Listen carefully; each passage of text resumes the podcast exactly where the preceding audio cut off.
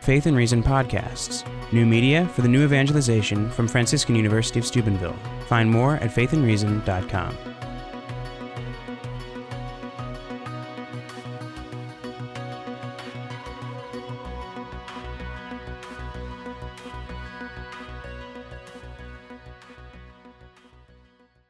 Thanks, everyone. If I speak without the microphone, can you hear me in the back? Yes. It's like when we begin uh, Mass, we say in the name of the Father and of the Son and of the Holy Spirit. And then one time I said, Is the microphone working? And people replied, And with your spirit.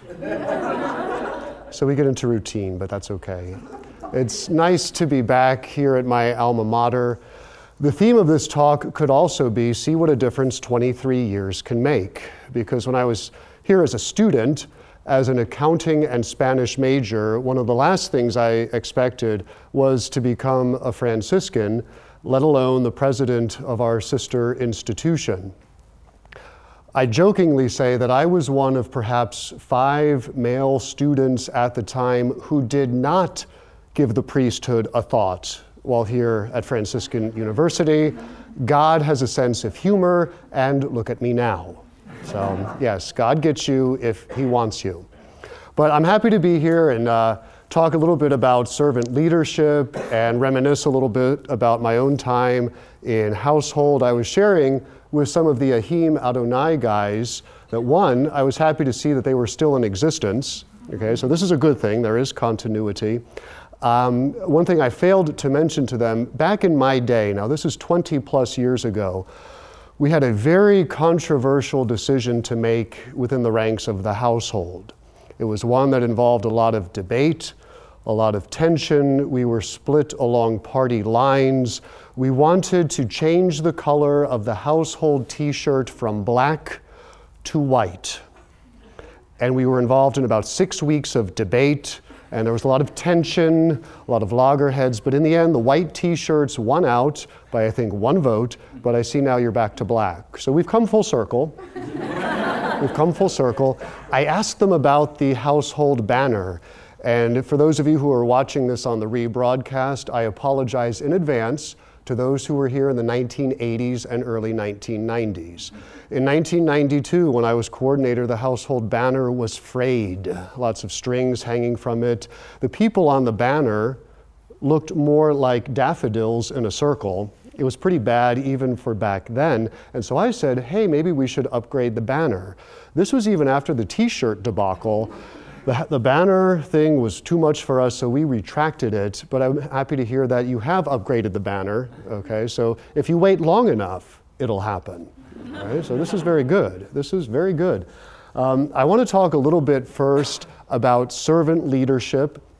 As Father Gregory said, I did write a dissertation in that area, so I'll give some didactic comments, if you will. I'm going to frame it in terms of St. Francis of Assisi, frame it in terms of some early church leaders, talk about it in terms of what servant leadership uh, means as a household coordinator or as a student leader, and then leave you with perhaps some of my own experiences, how servant leadership at the time as a household coordinator helped to shape me, and then what it did for me in my professional career and how it's brought me to where I am today. And hopefully, anecdotally, you know, those stories will be helpful to you.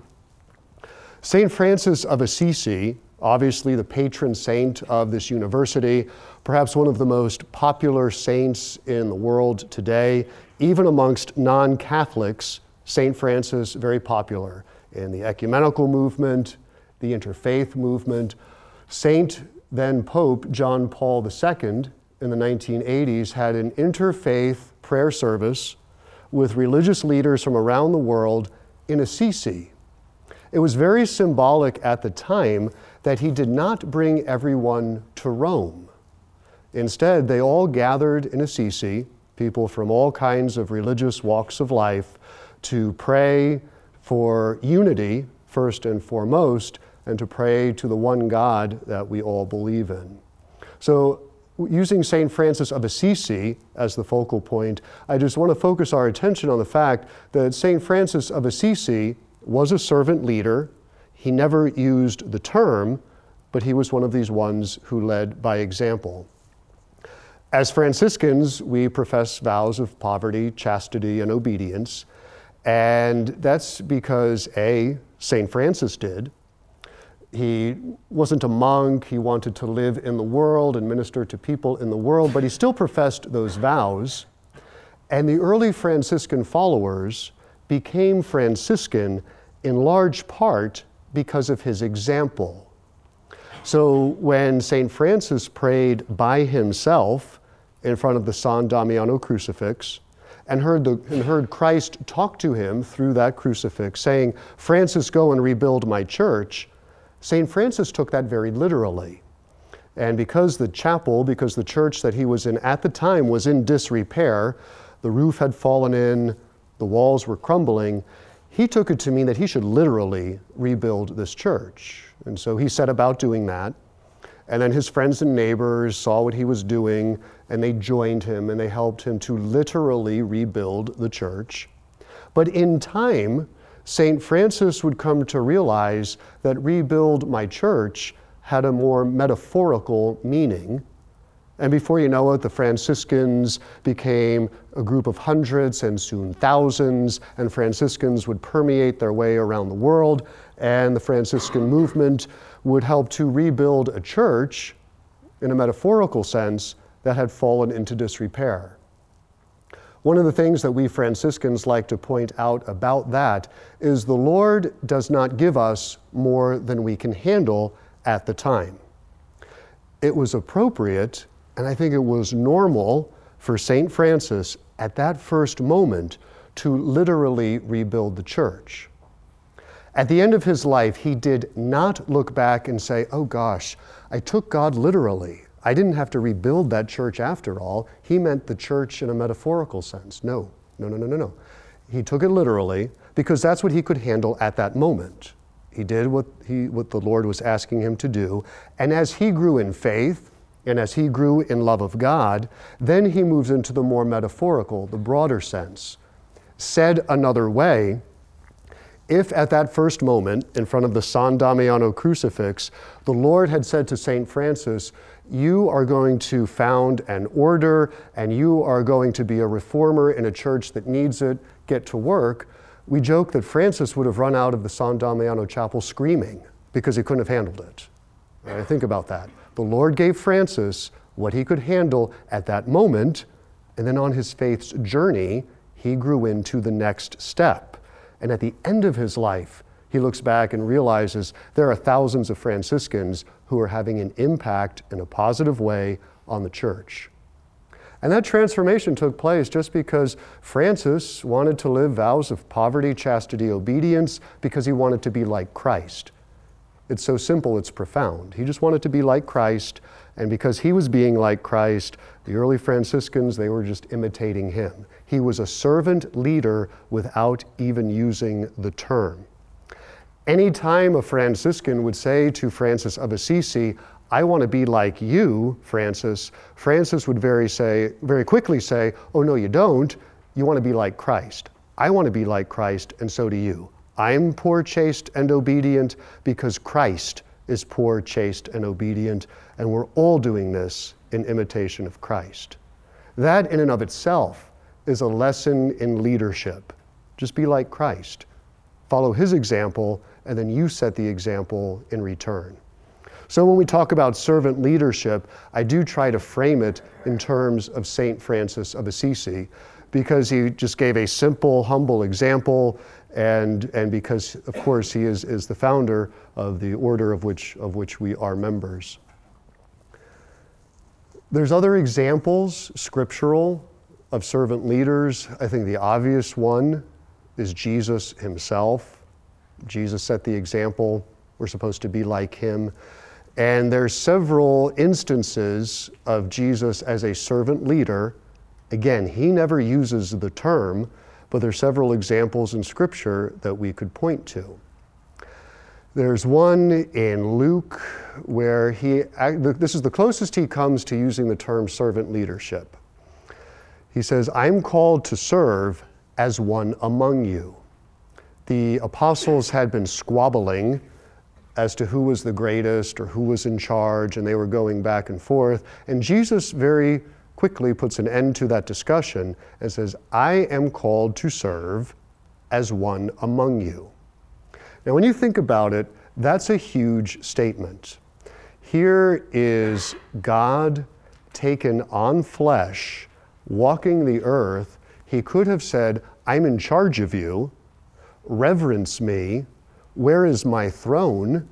But no, he says, I am called to serve as one among you. Not first amongst equals, but one among you.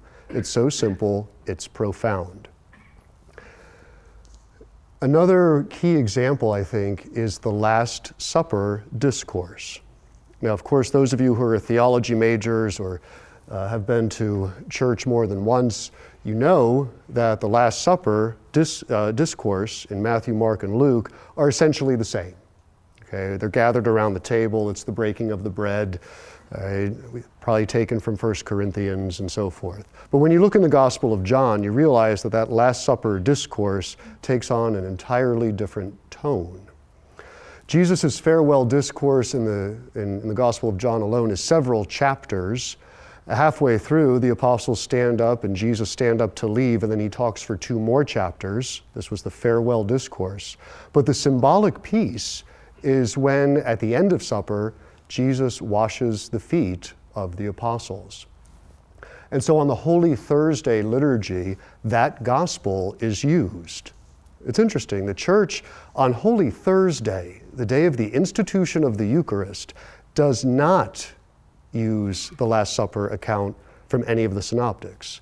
The church uses it from the Gospel of John because it's in the Gospel of John that Jesus takes off his outer garment, puts on the apron, and then walks around the table washing the feet of the disciples.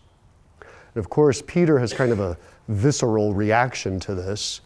You know, how could the King of Kings, the one who Peter recognized in faith as the Messiah, how could this person be washing his feet? But then when Peter comes to the realization of what's happening, he says, okay, well, not just my feet, but my head and my hands as well. But the example right there, the King of Kings, the Messiah, getting down on his knees to wash the feet of his brethren, that is the example of servant leadership, capital S, capital L, servant leadership. And it's from there that other examples fall into place.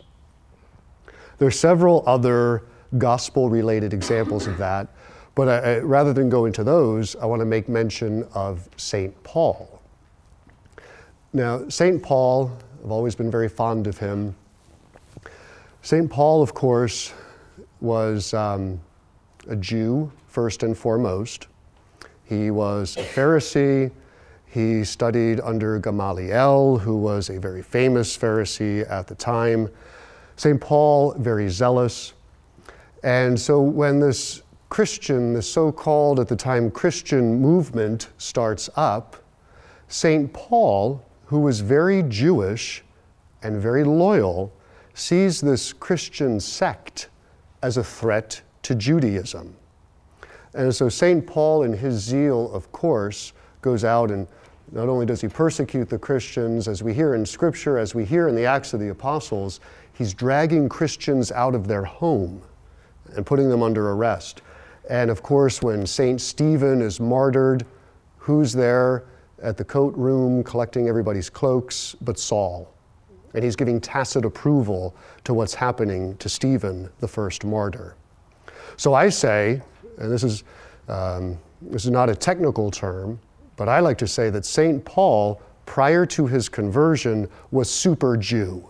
Okay, so it's not a technical term, super Jew, capital S, capital J, super Jew. Very excited, on fire for the faith. Now, I say that to set up the following. When you have a conversion experience, your personality does not change. You are who you are. Your personality does not change. When you have a conversion experience, your priorities change. Your personality is the same, but your priorities change. So, with that in mind, Saul becomes Paul.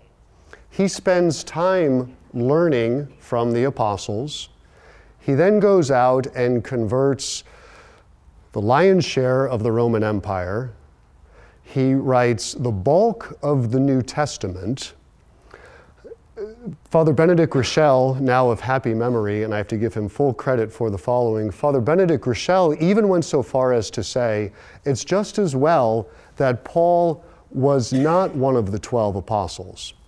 Father Benedict Groeschel's theory was if St. Paul had been one of the 12, St. Paul, in his zeal, would have wanted to have been crucified in place of Christ, and things would have turned out a lot differently. St. Paul maybe would have been crucified next to Jesus.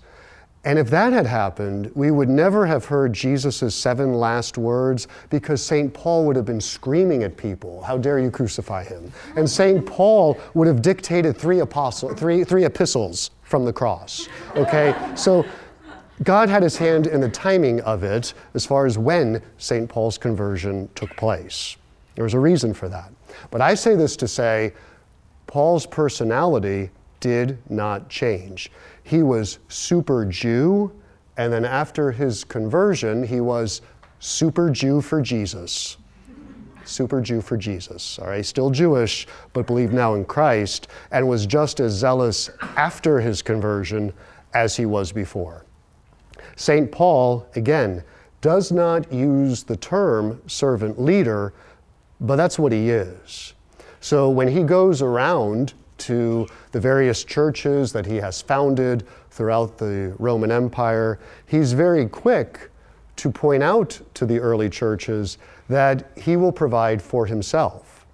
The early churches are generous with him in terms of providing hospitality, but St. Paul's the one who said, if you don't work, you don't eat. And no pun intended, he put his money where his mouth was. And so when he stayed with one of his churches that he founded for any length of time, he was also quick to work and sell his products and finance his own room and board and so forth. He put his money where his mouth was, quite literally. He set the example. He was the servant leader. Again, he never used that term, but that's what he was wasn't from biblical times, but one other early church leader was St. Augustine. Now, St. Augustine, of course, we're talking the 300s to 400s AD.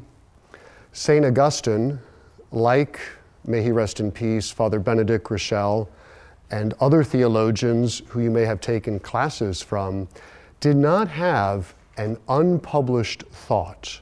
And I mean that respectfully. St. Augustine, anytime he thought something, he wrote it down. It's taken centuries to translate St. Augustine's work into English because there was so much.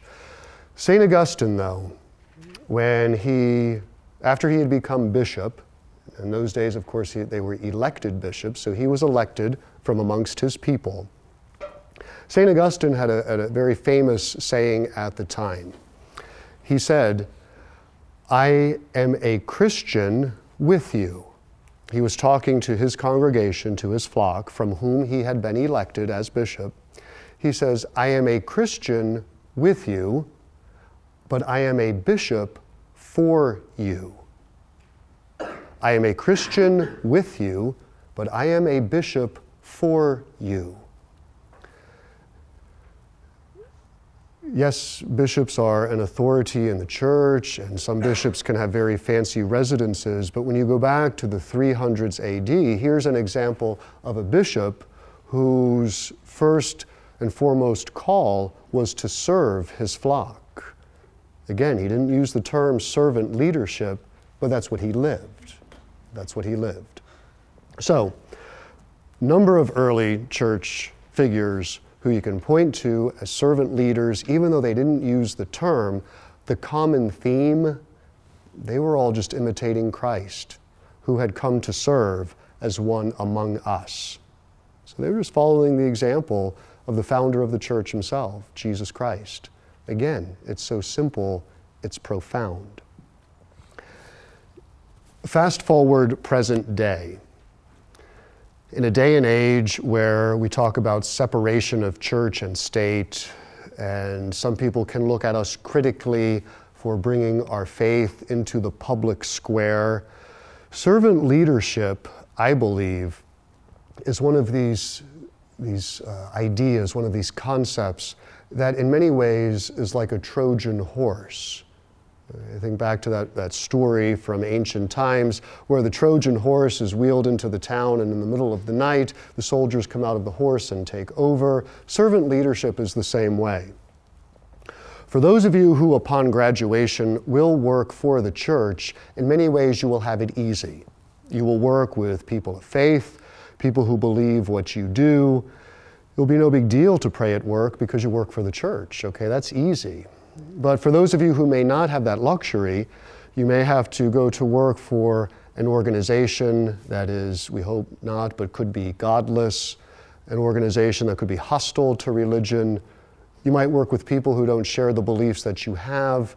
But servant leadership is one of the ways that you can Trojan horse your faith into the workplace. Servant leadership, when you read the literature, and Lord knows I read plenty of it when I wrote my dissertation, servant leadership as a modern concept started coming into, the vo- into vogue in the late 1970s. And a gentleman by the name of Robert Greenleaf, who was an executive for AT&T, he wrote on servant leadership, and he's the one who defined it as we, as we know it today. But servant leadership, I think, is one of those nice ways where you can take what appears to be a secular concept and bring religion into it through the back door, and before you know it, your faith is in the workplace and you're living it and you're sharing it with other people, but you're using this fairly nice term called servant leadership. Doesn't have an overtly religious sound to it, but as soon as you scratch the surface, you realize it's rooted in Christ.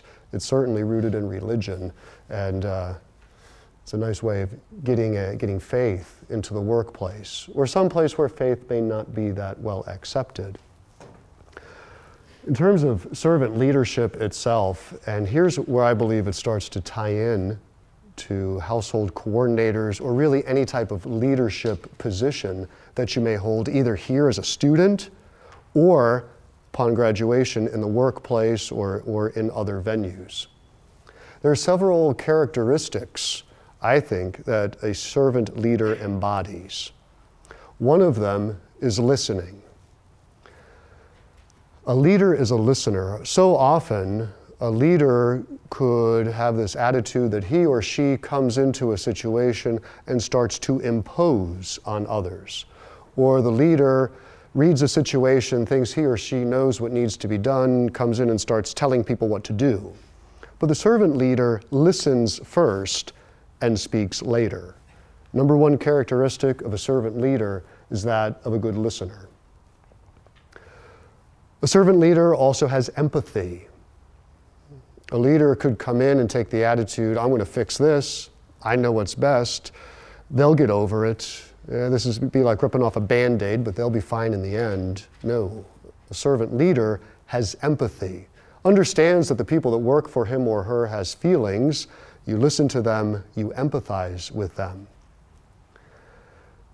In some ways, characteristic number three, the servant leader is called to be a healer.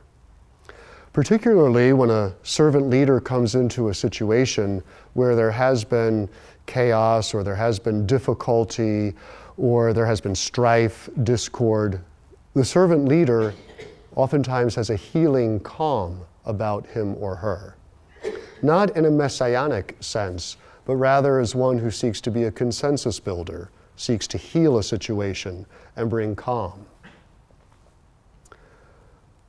Another aspect of servant leadership is that of awareness. The servant leader sees the situation, gets the facts, becomes aware of what's going on, rather than blindly coming in and imposing on the people around them. The servant leader also builds community. And I think this is where, speci- this is an area I think particularly relevant to household coordinators. The servant leader builds up community, seeks to find ways that can draw people in and draw people together rather than imposing from the outside. Another story about St. Francis of Assisi himself, and I think this also can be um, can be tied in to what you do as, as um, household coordinators.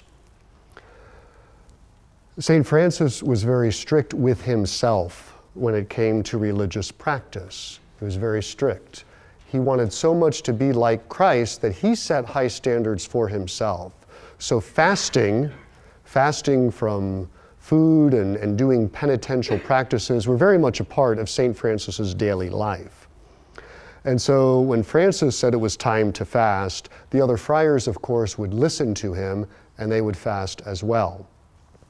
There's a particular story where the early Franciscans, perhaps they're living in Rivo Torto at the time, there's a very strict fast in place, and one of the, one of the friars can't quite handle it. And so the friars are all sleeping, and it's the middle of the night, and this poor friar is doubled over in pain from hunger. He wants so much to be like St. Francis, and he wants so much to be like Christ, and he doesn't want to break the fast, but he is in pain. And St. Francis, as the story goes, hears this friar moaning in pain. And Francis, the servant leader, even though he is strict with himself, is compassionate to this friar. And St. Francis actually gives the friar something to eat and basically calls off the fast and is kind about it. And basically says to the other friars, and I'm paraphrasing now, don't make fun of this person. This is our brother, and we're all in this together. And it's okay that he can't fast. We will break the fast with him. That's St. Francis, strict with himself, but also has a kindness about him. When one suffers, the other suffers. When one requires compassion, the others are compassionate. It's a particularly poignant story from the early days of St. Francis.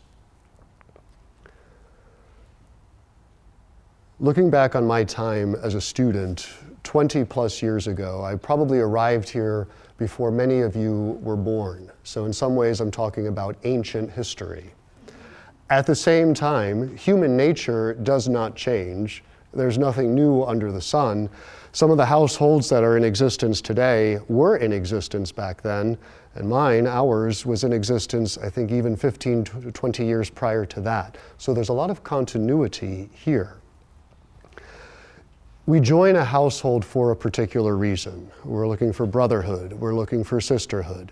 We're looking for people who will hold us accountable, our peers. We want to pray with them, and if we individually are not praying, we want someone to hold us accountable. We're all in it together.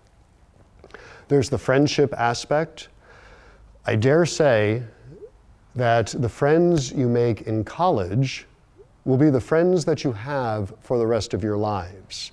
Now, it may be too soon for you to predict that or call that, but I can say for me personally, my high school friends have come and gone. I lost contact with them a long time ago.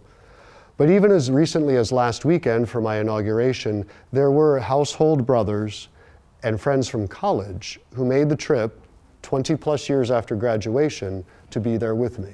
The friendships you make here will transcend all kinds of things and will last. I feel safe making that prediction for you as well. The foundation that is laid here will also set the stage for you for the rest of your life. Again, I'll use my own story as an example. I was here an accounting and Spanish major. I, in my wisdom, thought that I would be working in international business. I thought because I was fluent in Spanish that this would help me in my accounting career. My accounting career was short lived. I got a master's degree in taxation, of all things, at Arizona State University. I think I can make this joke here. I make this joke at St. Francis all the time, and I'm digressing for just a moment. Think about this. I left Franciscan University of Steubenville, and then I went to Arizona State University. Talk about a contrast in cultures. and that's an understatement. Now, what I like to do at St. Francis is make a joke about it. I joke that when I got to Arizona State University, it was the number two party school in the nation. At the time, it was. And when I left Arizona State University, it was the number one party school in the nation.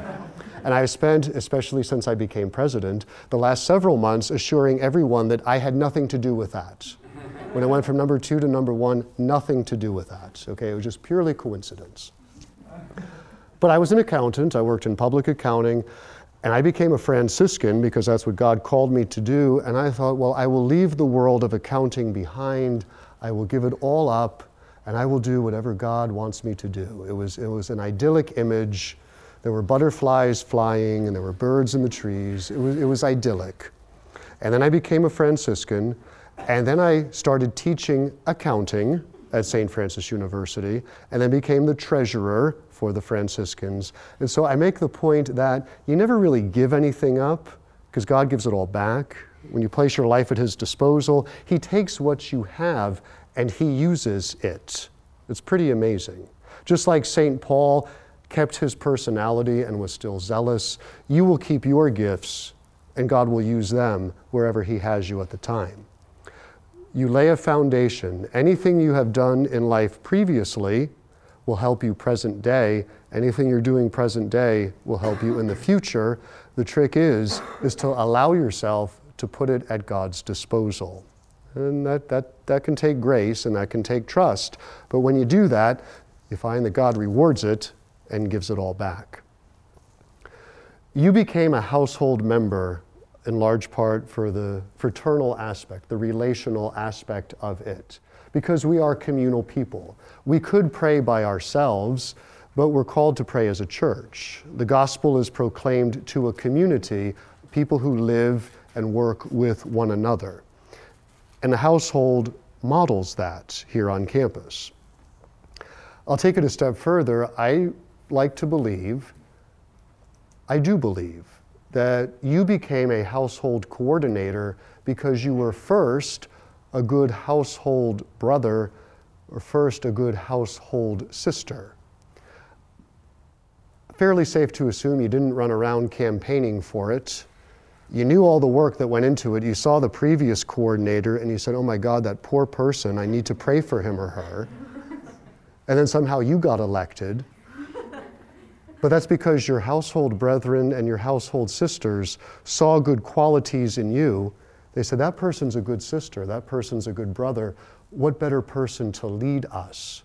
And so God lifted you up. And so when you think about it in terms of servant leadership, it's about being a good listener, it's about being a healer, it's about being a community builder. What you're doing as a leader in your household, I think, is a microcosm, a precursor of things to come. You're a good leader now. You're a good listener. You're a good consensus builder. And the skills that you learn in your household, and I say this from personal experience, will serve you down the road. You may become a leader in the church. You be, may become a manager in an accounting firm. You may become a teacher. You will become something. The skills that you learn here, you will take with you when people knock on your door because they have a problem or they need to talk to you as the coordinator, they're seeking you out for good advice. There's a reason for that. The Lord is using you as an instrument today, perhaps in preparation for using you as an instrument tomorrow.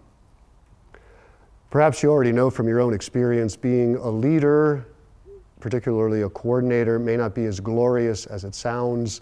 Uh, at least in the business world, there's this mystique around being an executive. Everybody thinks it's glamorous. Oh, that person's in charge, and he or she can do whatever they want, and they make it look so easy. They just sit at their desk all day. If it looks easy, it's because there's a lot of work going on behind the scenes.